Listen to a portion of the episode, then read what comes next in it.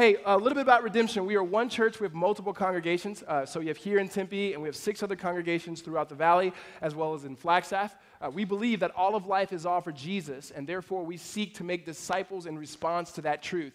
Um, the best way that we do this is in Sunday services, as well as in Redemption communities. And redemption communities are a smaller gathering of people who meet in various places and various times throughout the week to encourage one another in God's word. Um, if you are not in a redemption community and you are looking to be in one, the best thing you could do is take the information card that's in the seat in front of you, uh, fill out your name, email address, and you can drop those off in the offering boxes, which are located in the back by the doors, or you can stop by the Connect desk on your way out and you can hand it to one of our volunteers there, and they will be able to get that to the right people, and they will, you'll get an email, and we'll get you connected into a redemption community. Um, today, this Sunday, is the first Sunday of the month, and so we have Outward Focus Sunday. And so, Outward Focus Sundays, we take a generally a longer time to talk about things in which we were doing outside of ourselves. I mean, things we were doing outside of Redemption Tempe, organizations and ministries that we're partnering with throughout the city as well as throughout the country. And so, the first thing that I want to be able to highlight today is our involvement with China. Um, about a year and a half ago, as elders, we believed that we wanted to have a long existing relationship with ministry in China. And therefore, we have ministry that's happening here with international students that are at ASU that are from China, as well as we have one person who is in China for a full, um, excuse me, full-time teaching with an organization that we partner with called ELIC. And what ELIC does is that they equip people that follow Christ in America um, to go and teach in the universities in China, and they teach English there. And so we have a girl, Megan, she's over there now. And what we are doing this summer is offering an opportunity for you to go in an, org- um, a, organization called Engage that partners with ELIC.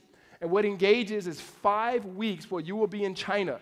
You will be seeing what God is doing in China. You will be involving with the Christians that are there. You will also be able to witness God's activity of what's happening through the ministries, the churches, as well as ELIC there. And so, if you are thinking about this, or you are somewhat interested in either giving and donating towards it, if you are interested in going yourself, I suggest that you contact Ryan Arneson, whose information is here on the screen, Ryan Arneson at redemptionaz.com. Or you could just take that information card in front of you and you can fill that out um, and just put China and we'll get the information you need. That's five weeks. So, most likely, that's probably going to be one of our college students or a few of our college students going because I don't know anybody else who could just take five weeks off. Um, if you can and you're not a college student, by all means, we'd love to have you go. Um, Ryan Arneson will be leading a team over there, as well as a few other people here from Redemption Tempe. And so, again, if you want information about that, contact Ryan.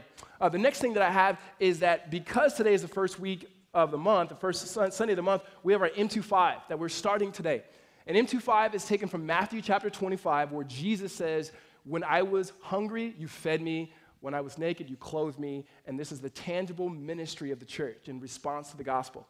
And so, what we've been able to do is partner with the Real Vista Center, which is here locally in Tempe, that helps supplies and provides resources for the homeless people in our community. And so, last week we handed out a flyer with a bunch of items, and I had you guys repeat when are you supposed to bring this? And you guys said next week. And then half of you said, hey, will those trash cans be here later tonight? because I forgot. All right, that's totally fine. They will be here tonight, and so many of you have dropped off your items, but you can come back later at the five o'clock as well as the seven o'clock and be able to uh, bring those items for them. We will do this every month, and so you'll have another opportunity. Don't hear me say we will do this every month, so I won't bring anything back tonight. Okay, we will do this every month, and I will bring something back tonight. Is what you heard me say. Um, lastly, last week, if you were not here, we took a week off of Romans and we talked about prayer and fasting. And there was a challenge that we had for a whole congregation for 40 days, which begins this Wednesday, which is Ash Wednesday, and the beginning of Lent, which lasts for 40 days all the way up until Easter. For 40 days, is that we would spend time praying and we would spend time fasting.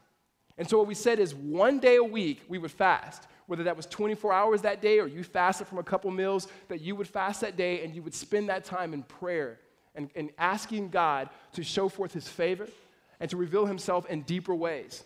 Another thing we said is that we would pray an hour a day. It doesn't necessarily mean, need to be an hour straight, but you would pray an hour a day, however you want to break that prayer out, that you would do that. And we said we want to do that for 40 days. And so on your way out, what the guys put together here is kind of a bookmark that says 40 days, um, and it has some scripture here, and on the back, every day there is a particular topic in which you could pray for. And what you'll notice is Sunday is not on here is because we will gather together on Sundays and we will pray. And we're going to spend um, a significant amount of time in our service praying. And, and some of you, it's going to make you uncomfortable, but we're totally okay with that um, uh, because we're, we're just going to pray. And we, we really, really, really um, want to ask God to show forth his favor and that we would deepen our understanding and awareness of him, not only individually, but as a whole body, that we begin to look more and more like Christ. And so um, grab one of these on your way out. Um, lastly, is that there is a board out there and a sign up sheet. And one of the things that the communities, communities guys have started is a 2440. And 2440 is 24 hours a day for 40 days that someone will be praying for our church. And so you can go sign up for an hour there. And so if you sign up on that sheet, you put down, I'm going to pray this particular day from 2 a.m. to 3 a.m. So I snuck that in. Someone needs to pray from 2 a.m. to 3 a.m. You set your alarm, you wake up, you, you pray. You sign your name down there. Now, if you sign your name down there, have someone remind you or you remind yourself because we just don't want names on a box. we actually want people to pray for us during that time. And so that sign up sheet is out there. Um, and so you'll pick up your bookmark, you'll have the 24 prayer. Make sure you sign up. The, I think the, the 9 o'clock service had a lot of people sign up. You guys are better than them, so I expect for you guys to have a lot more. And um, it's true. And then, and then at the th- right here, number three is the church building. These doors will be open every day during this season, starting on Wednesday, from 6 a.m. to 8 a.m. And those are a couple hours that you can come in and pray. Um, there will be at least one elder here would love to pray for you if you have needs and things that you want to uh, have us pray for you. Um, and then you can go off to work. And so you can come here, pray, and then go off to work. And so that's, that's all going to be available online. There'll be resources that'll be available online. Every single day, there's going to be a blog updating on us on where we are and providing valuable resources for you. The biggest thing is that we would not do this as a merit of badge of honor or look at us, but we would say, God, would you, would you begin to refine us? Uh, would you begin to renew us? That we would have a deeper desire uh, for who God is. And so, again, that starts this Wednesday. Whew. That's all I have for time announcements. Um, if you guys have your Bible, don't you meet me in Romans chapter 8? I'm going to preach equally as long as my announcements today. So get ready. Um, go to the bathroom later. Romans chapter 8. If you have a Bible, meet me in Romans chapter 8. If you don't, raise your hand and keep your hand raised really high, and then someone will be able to get you a copy of God's Word. Romans chapter 8, we're looking at verses 26, 27, and 28. Romans chapter 8. As you turn there, let me kind of just um, catch us up to speed to where we've been. Romans chapter 8 has been the life of the Spirit in the Christian. Um, we, we begin talking about how the Spirit gives us new life and reminds us that there's no condemnation for those who are in Christ Jesus. We begin to see how the Spirit Himself is the one that gives us strength to put to death the deeds of our body in sin. The Spirit reminds us that we are sons of God, that we are adopted and cries out, Abba, Father. The Spirit affirms this adoption in our life. And even in the midst of suffering, the Spirit is there to encourage us. In the midst of, suffering, the Spirit is the one that points us to the hope that we have one day when Jesus Christ will come and rescue and renew his full creation. And what we're going to be able to see today, let me kind of give you the next two weeks. This week is God's activity, so God's redeeming grace in our circumstance. And the next week, God's redeeming grace within our salvation. This week, God's redeeming grace, how God is moving in the midst of our circumstances, primarily our suffering, um, the circumstances, and our weakness. We see what God is doing, and then next week, our salvation. Um, that's what we're going to look at next week is his redeeming grace and our circumstances this week and then salvation next week. So if you're with me, Romans chapter 8, verse 26, I'm actually going to read this week's text as well as next week. Likewise, the Spirit helps us in our weakness. For we do not know what to pray as we ought, but the Spirit Himself intercedes for us with groanings too deep for words.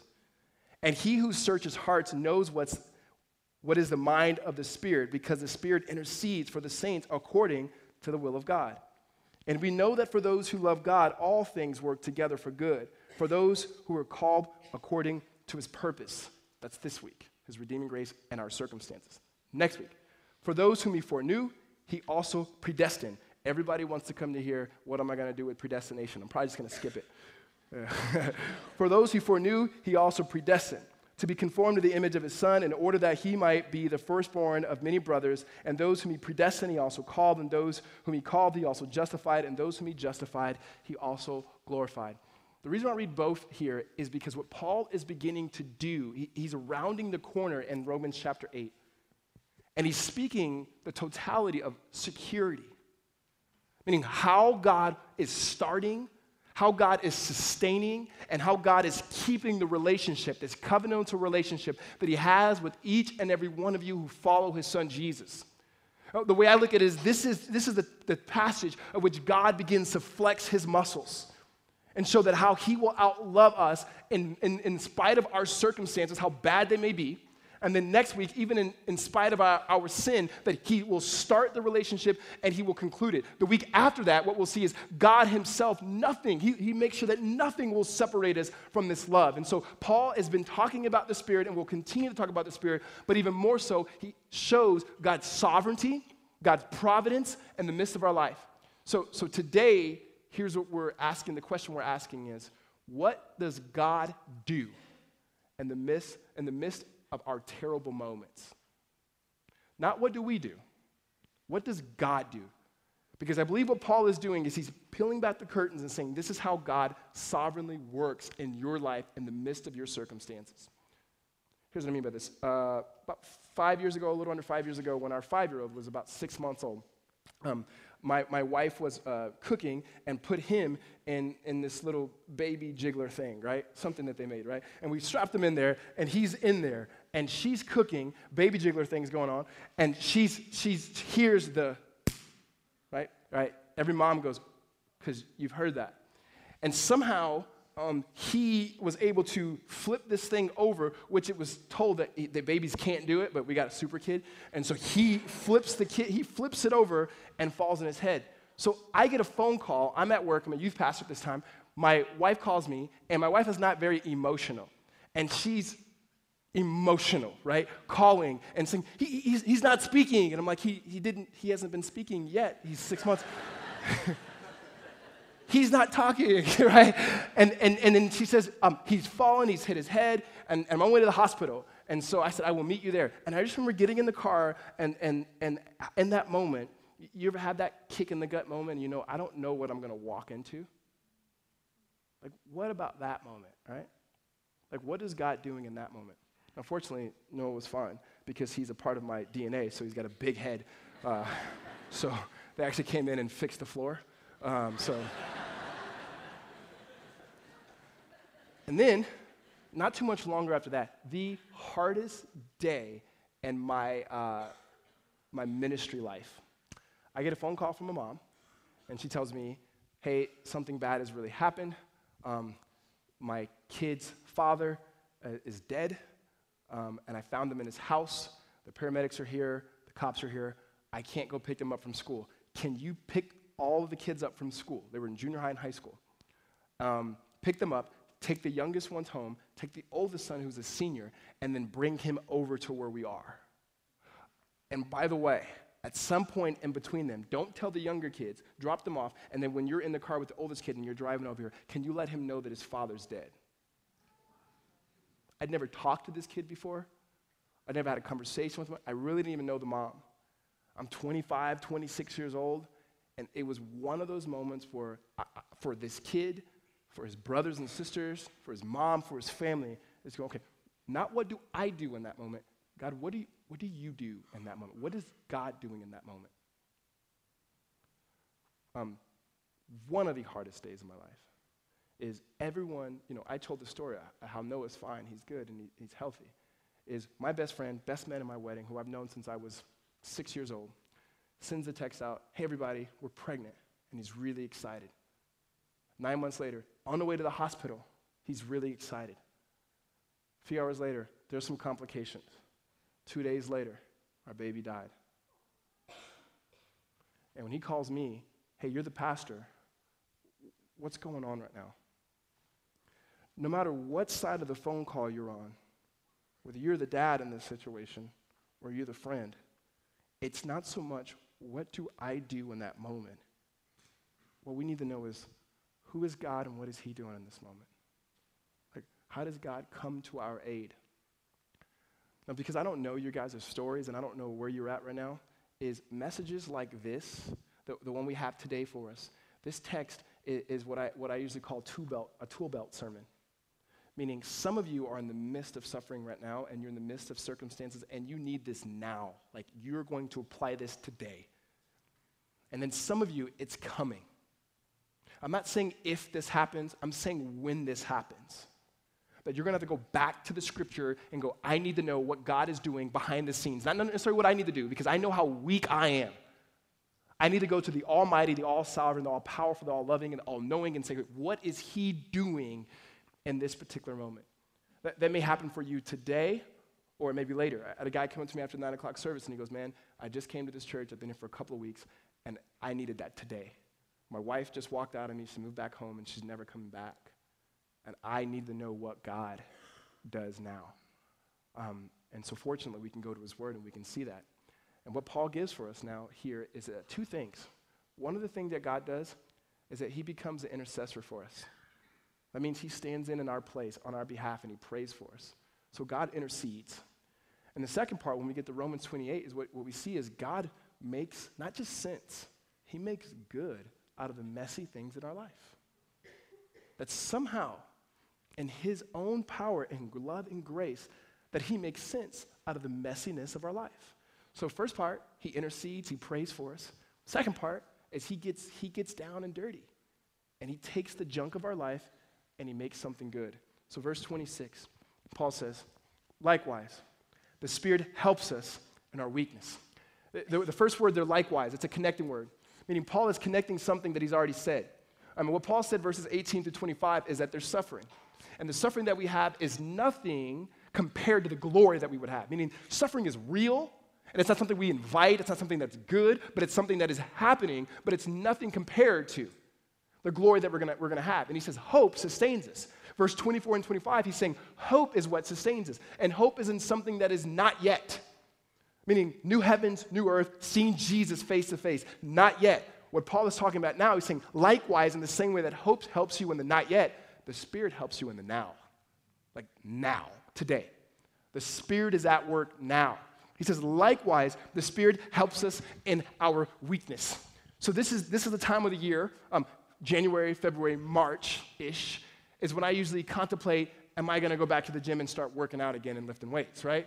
This usually happens. And you know, you usually lift weights because you compare yourself, and as long as most of you guys look like hipsters, I'm buff, right? And so I'm not really, I'm not really sure if I'm gonna ever do this, right? I usually talk myself out of it by March. I feel like the Spirit says, no, don't do it, right? And so I go, all right, your will, not mine.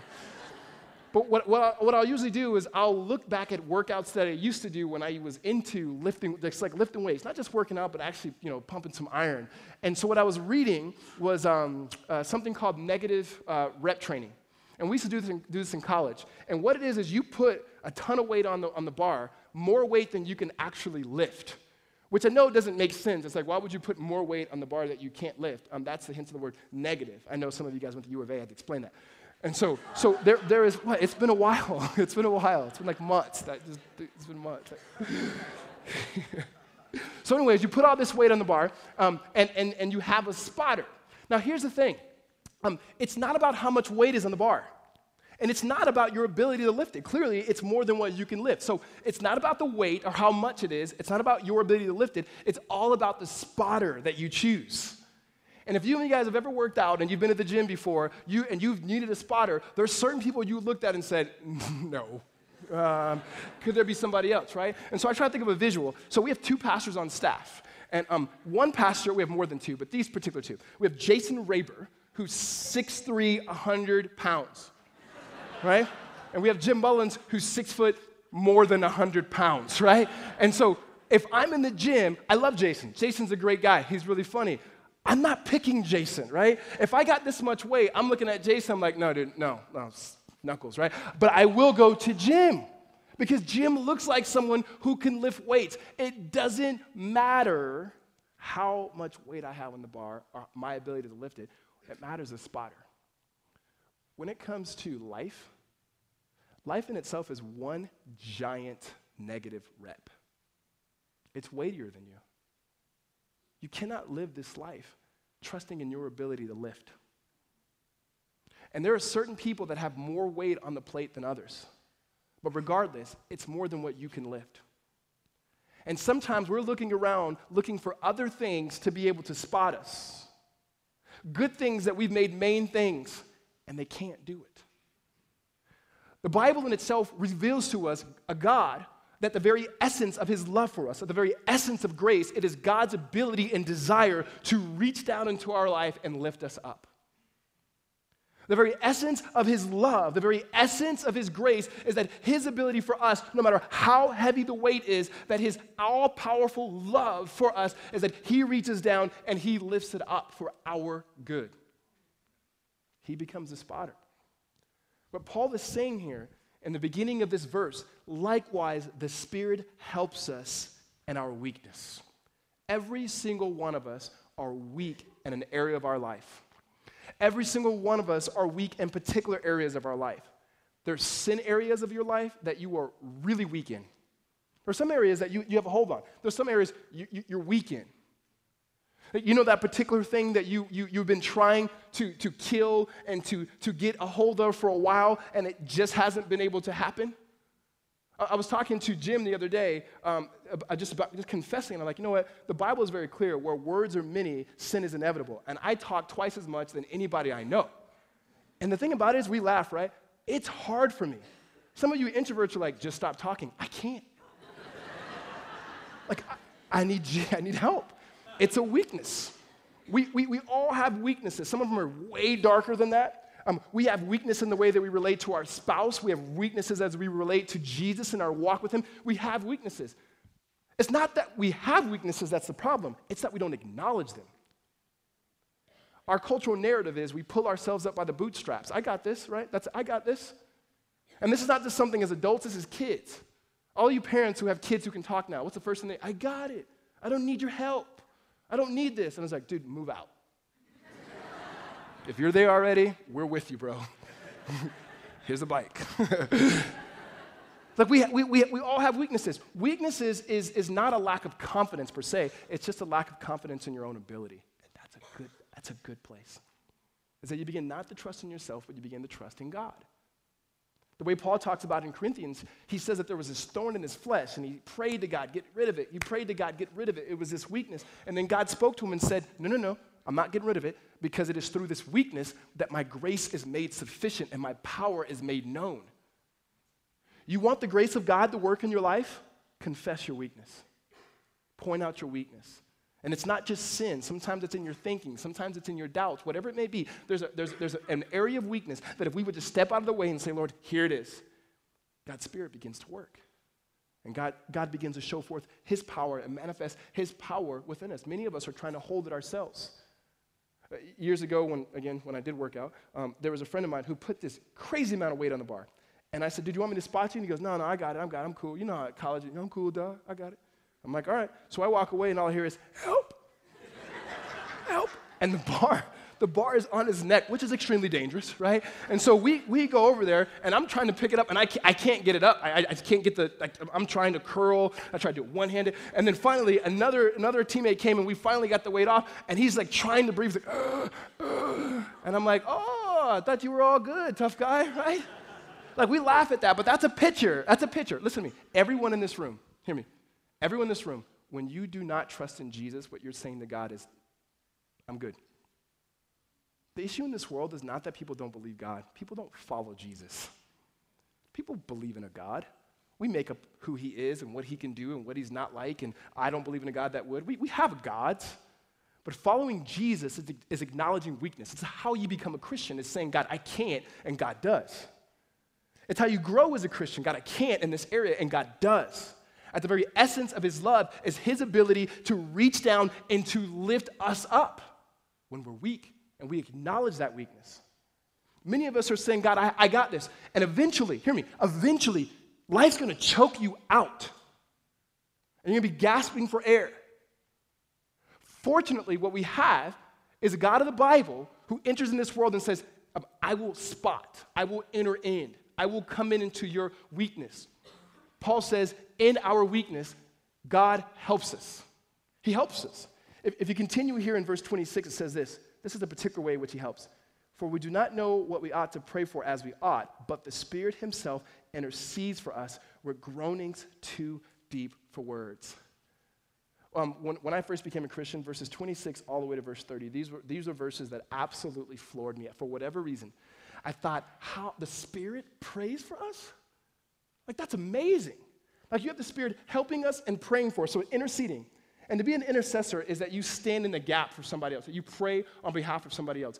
During this time of prayer and fasting, I pray that you would pick three people. People who, someone who knows Jesus, someone whose marriage is probably on the rocks, and then someone who's just struggling in their walk with Jesus or doesn't know Jesus, and you would just intercede for them, just intercede. Next week, when we start talking about predestination, that everybody gets tripped all over, and, and, and someone's gonna say, okay, did God, did God choose me? Ricardo, did, did God choose you, or are you a Christian because your mom prayed for you? You know what I'm gonna say? Yes right?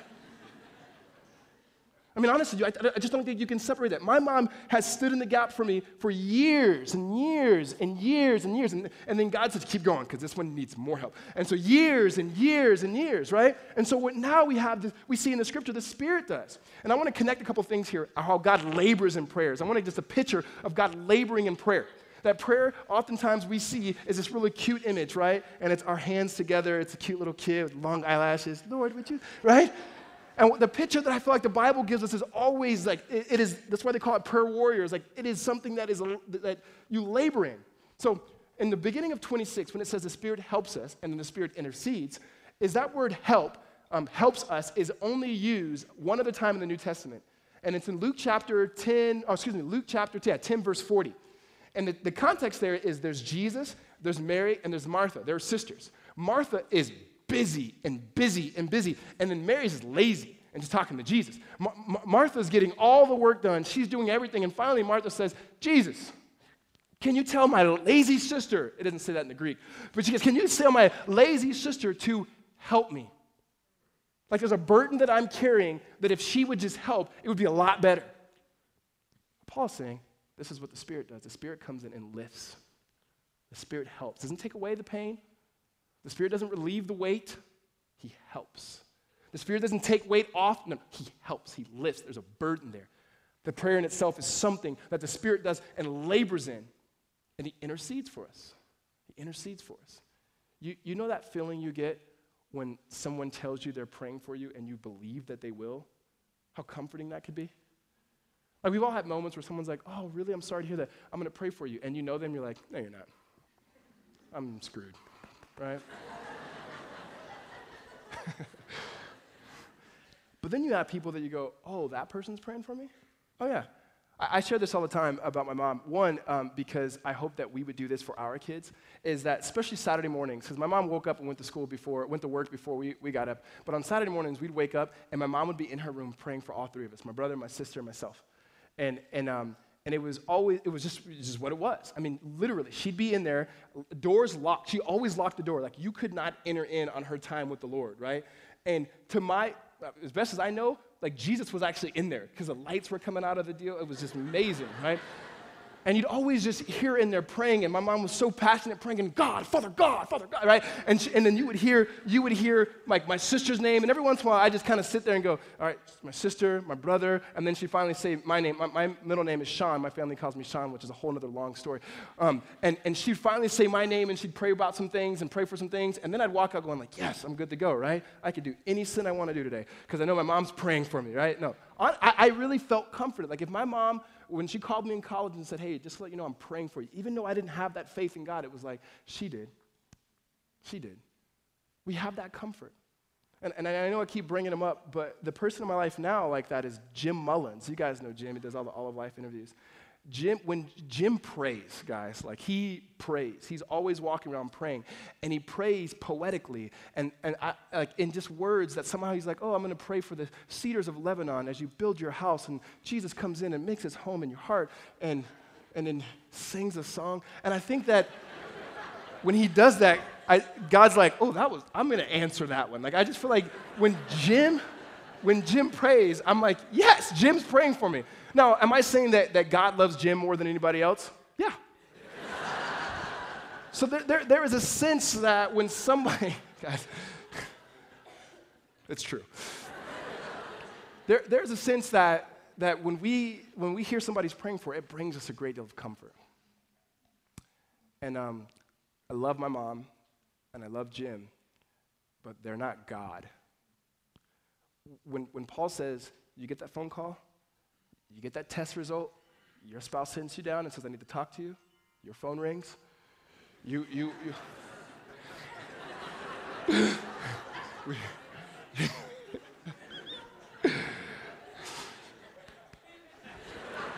you should never do that, It embarrasses people. They probably will never come back. You get that phone call? You, you, you want to know that someone's praying for you, but it's even more encouraging to know that the Holy Spirit is praying for you. That the Holy Spirit is saying, I, I got this, and I'm going to enter in, and I'm going to carry the weight, and I'm going to pray, and, and, and I'm going to pray hard. And not only is the Spirit going to pray hard, the Spirit's going to pray a perfect prayer. I don't know if we've ever prayed a perfect prayer. We don't know. But we know that the Spirit does.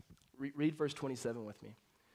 And it says that he who searches the hearts knows what is the mind of the Spirit because the Spirit intercedes for the saints according to the will of God.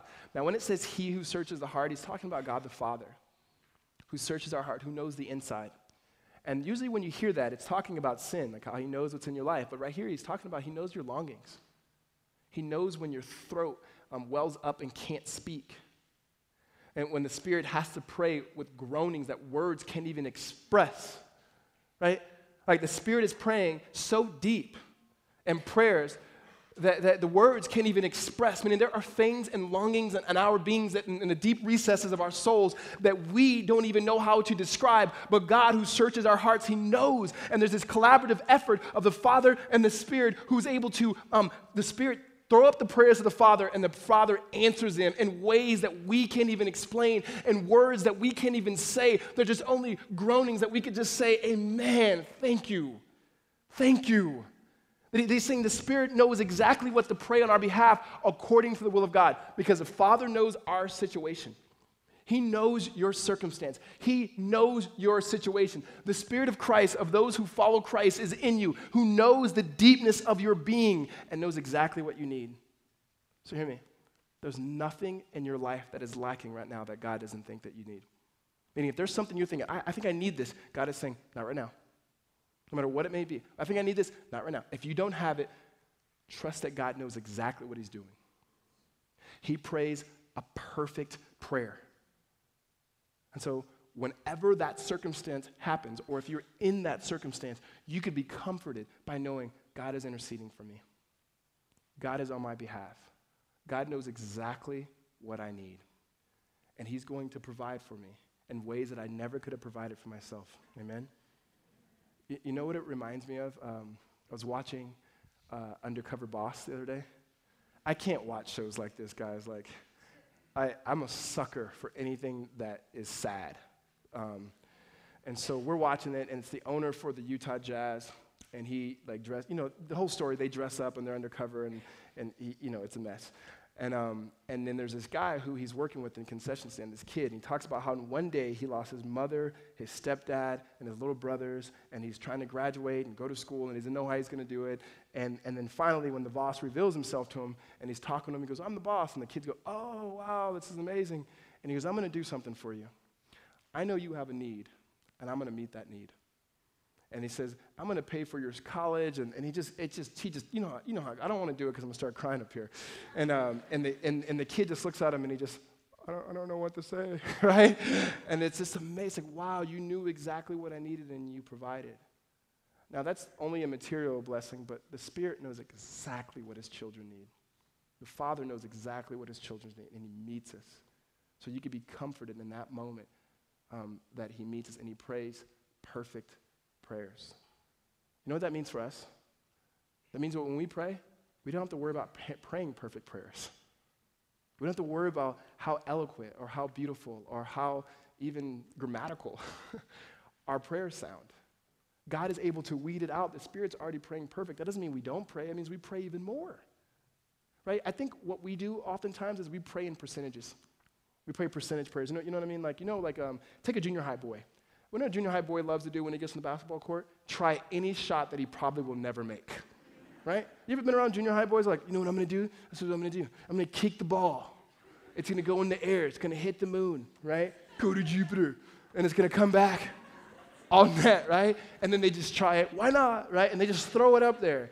And then the older we get, it's like, I'm going to stand right here, I'm going to hit it off the glass, and I'm just going to just bank shot it, right? Because that's the high percentage. I think the older we get in the Lord, which is ridiculous, we start praying prayers that we know that God's going to answer.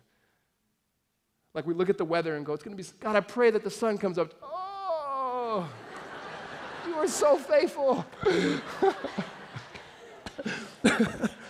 and, and, and it's not about, you know, how big or how small your prayers are, but I think it's interesting that Jesus says, you know, be like a kid. Don't be childish, but pray like that. Like, like you're praying to God.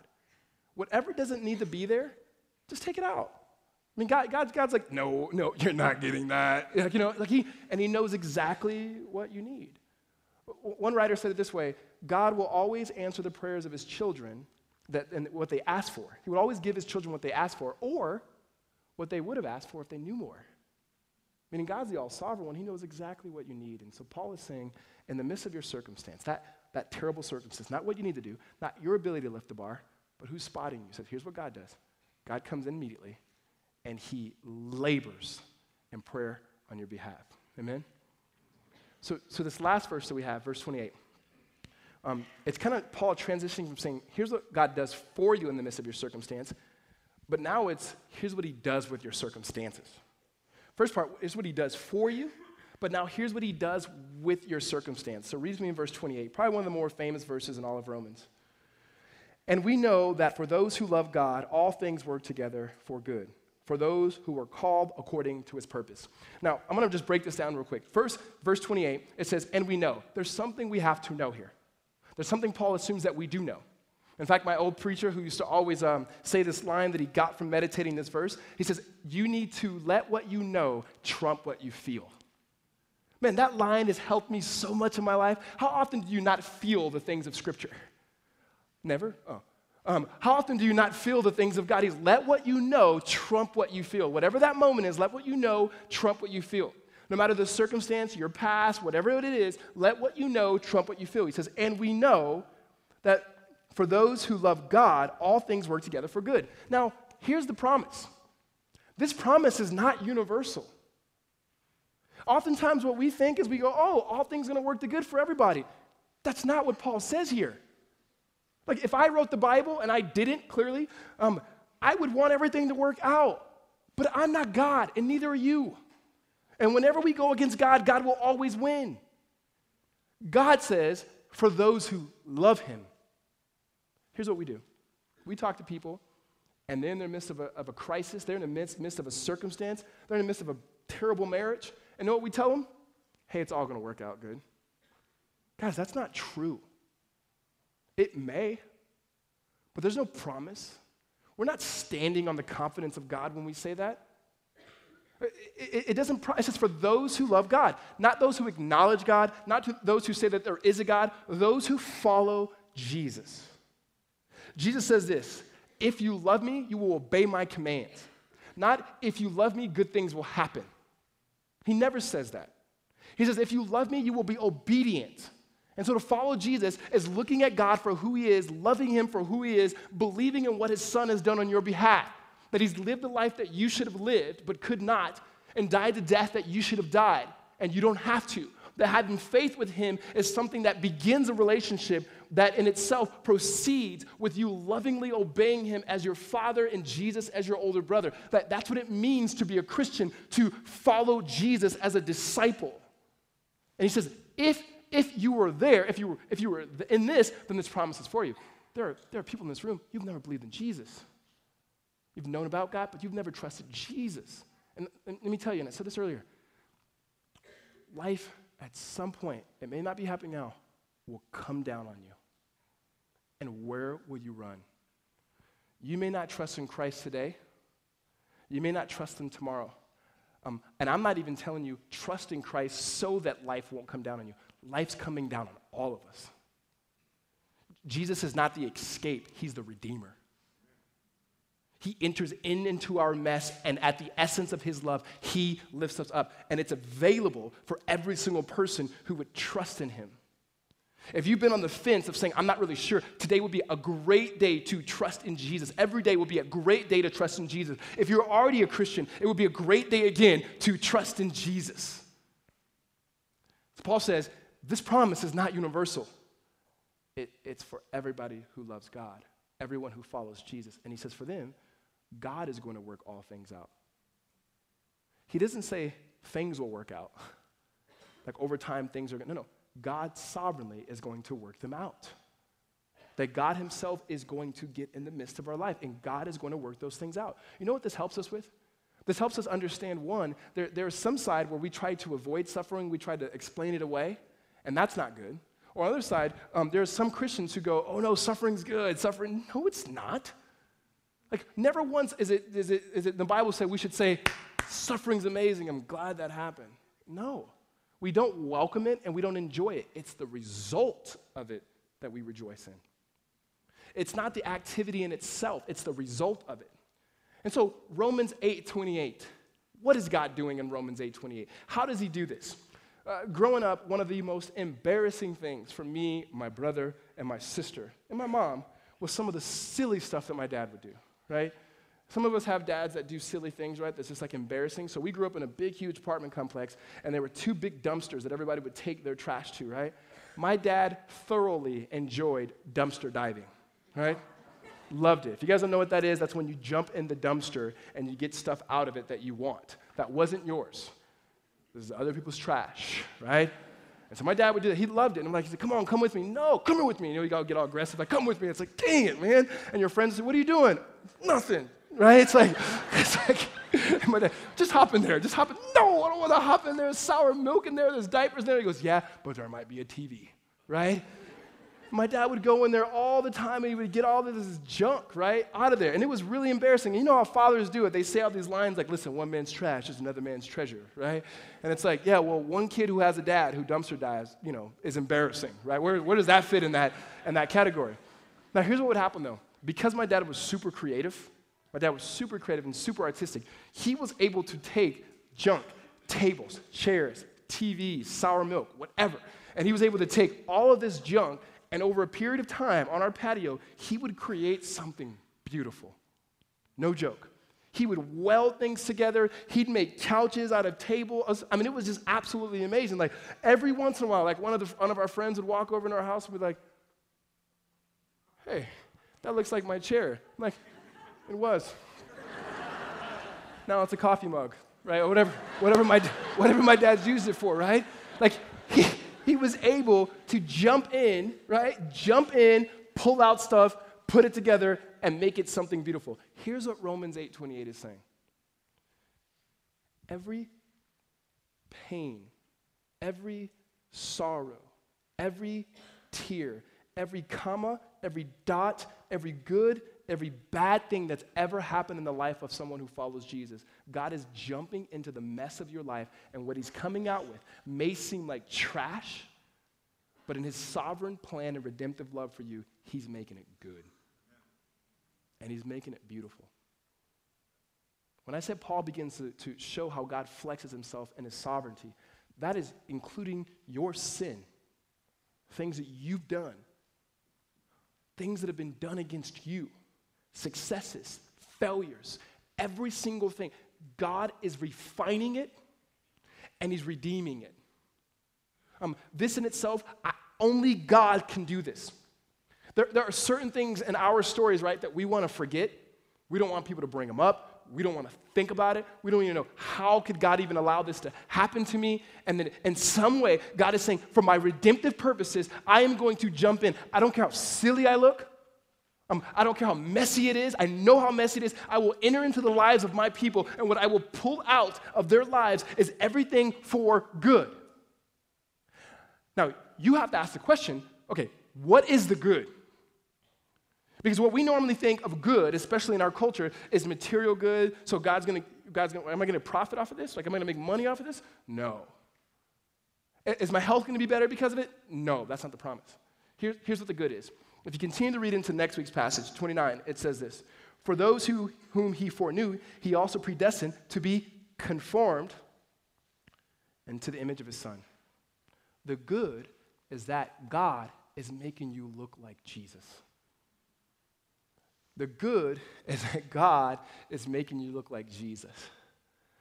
And I love saying that because um, I feel like that's a letdown for us sometimes. I, I, feel like when we go, oh, the good, it's gonna be good, it's gonna be good. It's like, a, it's like a kid on Christmas who's like, oh, I'm so excited. And he rips up the present and he goes, shoes? Right? That's what this is. I think sometimes we get to the point where Jesus? Ah, I'm gonna look like Jesus. Ah, I was thinking something else a house, a mansion, something, right? I think about that face. If you guys were following the Olympics, there was that, that ice skater, I think her name was something Wagner, um, and she didn't get the score she wanted, and they showed her face. She's like, right? It's like, sometimes, sadly, when we hear, and this is what God is doing, you're gonna look like Jesus, it's like, right? Yes. You know what it shows? Sometimes our love for Jesus is not just for him and himself, it's for what he can give us. Sometimes we're in it for the, his riches, we're not in it for the relationship. The person who follows God, to the person who follows Jesus, it is your greatest desire to image him, to look like him. And the reason why this is good news is it's not something that you have to do in your own strength. It is something that God is doing, that God is weaving together in all the moments of your life to make you look like Jesus. You've heard the story before of how this, the silver is made and, and how the refiner sits there and he burns it and burns it and burns it, and all the gunk comes up to the top and he scrapes it and he, and he does his process again and again and again until he can look at the silver and see a reflection upon himself. That God is actively causing or allowing all things in our life for our good and for his glory, that we would be able to look like Jesus. And this is something he does in spite of us, but because of his love for us. Not only is God interceding in our mess, but He's taking our mess, good and bad, and He's making you very beautiful that you would look like your older brother Jesus. Amen? That He's using it for His own redemptive purposes. And what that means is, is where it brings me comfort. As someone who's gone through stuff that I pray that my kids will never have to go through, is that God's not going to waste it. But there's not anything that's ever happened to you that God's going to waste. How is He going to do it? I don't know. But He's not going to waste it. That no matter what it is that's happened, whatever it will happen, that God's not going to waste it. You don't need to, in that moment, go, God, don't waste it. You just could just trust that He is not going to waste it. He will use it to bring about His redemptive purposes. Let me share with you three biblical stories as we close that show this. That Romans 8:28 comes to life. First is the story of Joseph. Many of you guys know the story of Joseph, some of you don't know. Joseph was a man who had older brothers who did not like him. He had a dad who favored him, liked him better than all the other brothers. In fact, he brought him this jacket, it was like a bomber jacket. And, um, and, and every, every, everyone, his brothers were jealous because of this jacket, and they didn't like him. And so they did what you naturally do when you like your brother. They, they threw him in a pit so he could be slow, sold into slavery. That's what you do. And so they threw him in this pit, and then a uh, guy comes by and says, Oh, you look like a slave. So he takes him out and makes him a slave he becomes a servant. And while he's in this household, this guy's wife, Potiphar's wife, we don't know her name, they just call her Potiphar's wife. She's very promiscuous. She tries to sleep with Joseph. Joseph says, No, I'm holding myself for marriage. And so he doesn't sleep with her. And then she lies about him and said he tried to rape her, throws him in prison. Now he's in prison. And while in prison, God gives him favor to be able to interpret dreams. So these two guys are sitting there and they ask Joseph, Joseph, can you interpret our dreams? He says, Yes. You, things are going to go really good for you. You, your head's going to get chopped off. Just being honest. It's exactly what happened.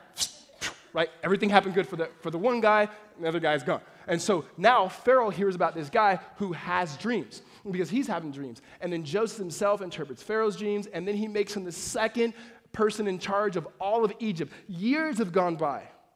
And finally, his brothers come because of a famine. They have no idea that they're talking to Joseph.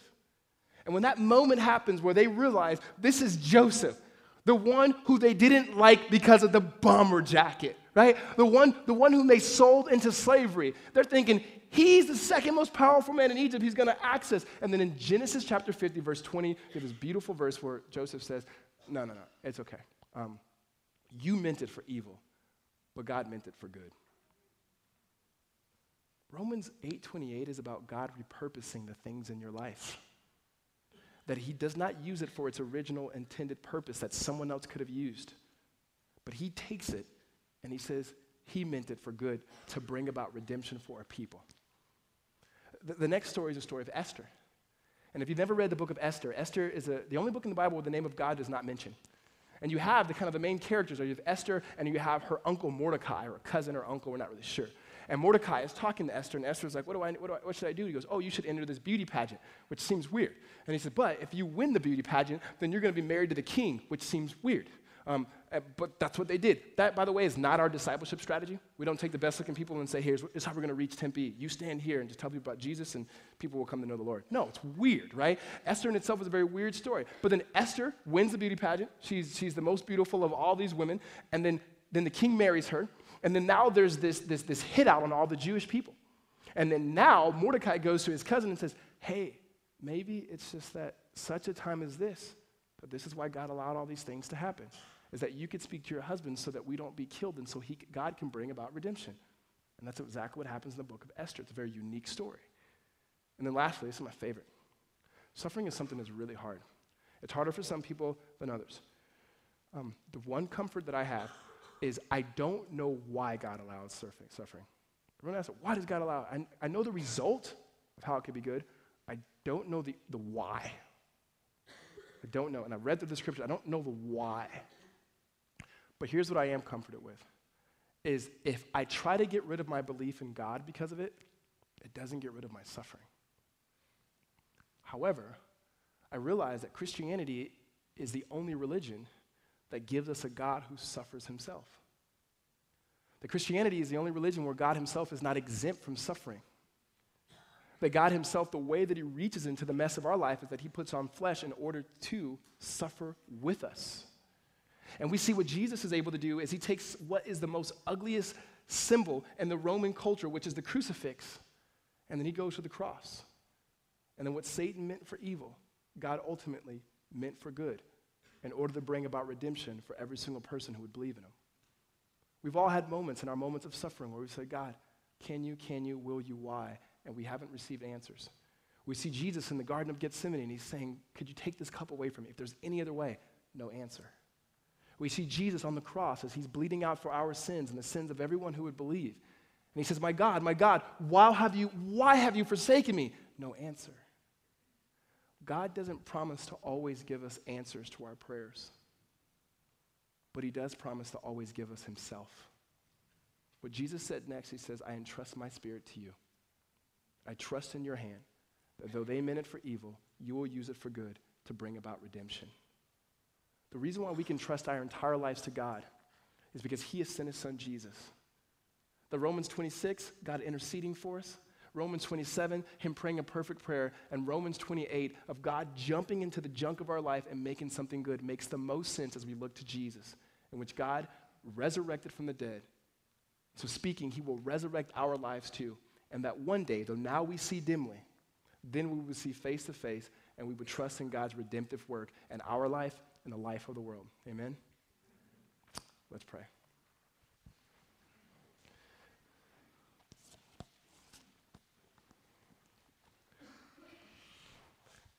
Heavenly Father, we thank you for the work of the cross. For without that, Father, we do not have a hope for suffering. Lord, without the cross, we do not have a hope of forgiveness or redemption. Without the cross and the resurrection, Father, we do not have a hope of a new life. That this is it. And so we got to make the most out of it. But we thank you for your son, Jesus who is not just an example of what happens through redemption, but he himself is our Redeemer who lifts us up. We thank you for the Holy Spirit who prays in our behalf and intercedes for us in our weakness, in our weak moments, Lord, in our addictions, in our sufferings, Lord, in our trials, in our marriages, in our singleness, in our lack of understanding and frustration of our now and our uncertainties of our future, that the Spirit prays for us in our weakness, knowing exactly what we need with groanings that are too deep for words. Lord, help us sit in that and rest in that. And we thank you, Father, that you are working all things out for the good for those who love Jesus, that your sovereign hand is involved in our life. God, we thank you that you are not wasting one teardrop, that you are not wasting one success or one failure in the life of those who follow you. Christ, we ask as we even enter into a time of fasting and prayer that your word would shape us, your spirit would anoint us, and we would have a deep awareness and a keen sense of who you are, God. Make us to desire that good, to look like Jesus, that when you look at us collectively as a church, that you would see a reflection upon yourself and we would reflect that image to the world around us. For those in this room who have never trusted in you, who've never loved God, that they would see it's not so much that you don't love them, Lord, but they, by their own words, have not trusted in you. And that spirit that you would draw them to yourself to see the beauty that's in Christ Jesus, and that you would begin the transforming and redeeming grace in their life. God, help us to praise you. God, help us to love you truly, and not just to want things from you, but to want you yourself. We thank you in Christ's name. Amen. I want to give you guys a moment to sit and reflect upon the weaknesses in your life, where, where, where, you can acknowledge those weaknesses, whether it's sin, whether it's just circumstance, whether it's unbelief, and, and, and ask God to create grace for His room for His grace to work.